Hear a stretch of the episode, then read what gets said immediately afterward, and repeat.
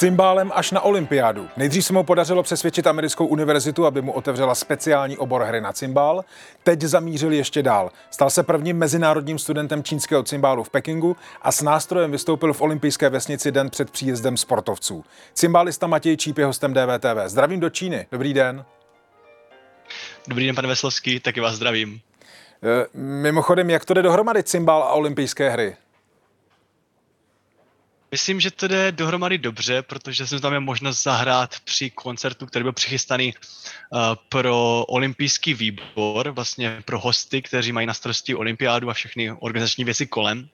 Jak jste ji zmínil den předtím, než přijeli všichni sportovci a tím, že to byl koncert přímo pro takové účely, takže jsem já jsem nebyl jediný muzikant, takže díky tomu jsem měl možnost e, tam taky spolupracovat s ostatními muzikanty a myslím, že to, myslím, že to fungovalo dobře, protože ten koncert byl takhle, takhle zamýšlený. Byl to super jak, zážitek rozhodně.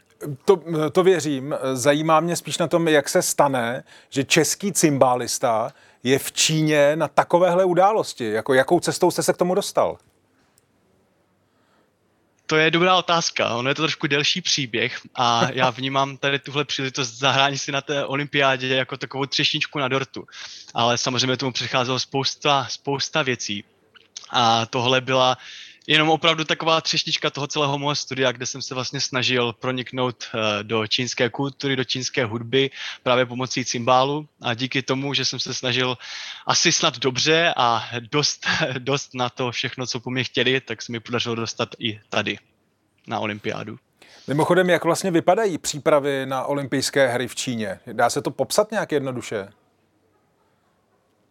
Já do toho úplně takhle nevidím, protože já jsem tam byl pozvaný vyloženě jako muzikant na tenhle konkrétní koncert, i když jsem teda měl možnost si projít tu olympijskou vesnici a trošku nasát tu atmosféru kolem, tak vlastně do těch zákulisních věcí jsem vůbec neměl možnost nahlídnout. Já jsem tady vyloženě fakt jenom od studia, od studia cymbálu a toho čínského cymbálu Yangtzinu, takže tohle pro mě byl, bylo fakt za odměnu ale řekl bych, že ta atmosféra byla velmi, velmi příjemná. Bylo to skvělé v tom, že tam bylo spoustu studentů taky z naší školy, z naší konzervatoře, kteří tam uh, měli na starosti nějaké další vystoupení, kdy tam natáčeli různé spoty a písničky právě přímo pro olympiádu. Takže z toho to bylo, z toho to bylo skvělé to vidět a, a zažít. Rozumím, že to celé vnímáte spíš po té linii studenta eh, v Číně, ale přesto by mě zajímalo, hmm. jestli vůbec k vám dolehnou ty úvahy, které možná v okolním světě eh, občas některé státy dávají najevo a to eh, bojkot nebo částečný bojkot těch olympijských her kvůli tomu, jakým způsobem se v Číně přistupuje k lidským právům. Tak jestli to vůbec k vám doléhá tohle? Určitě to ke mně doléhá, protože samozřejmě nad věcma se snažím přemýšlet, ale jak jsem říkal, já jsem tady od toho, abych studoval hudbu, abych se dozvěděl o Číně, o čínské kultuře a o čínské hudbě, abych se naučil něco o nástroji, které má mnoho společného s tím českým cymbálem, s tím evropským cymbálem, což je ten čínský yangqin. A já si troufal bych si říct, že kultura a hudba má tu skvělou možnost, že dokáže být dost často apolitická a já se vlastně tady tímhle způsobem snažím tady k tomu i takhle přistupovat.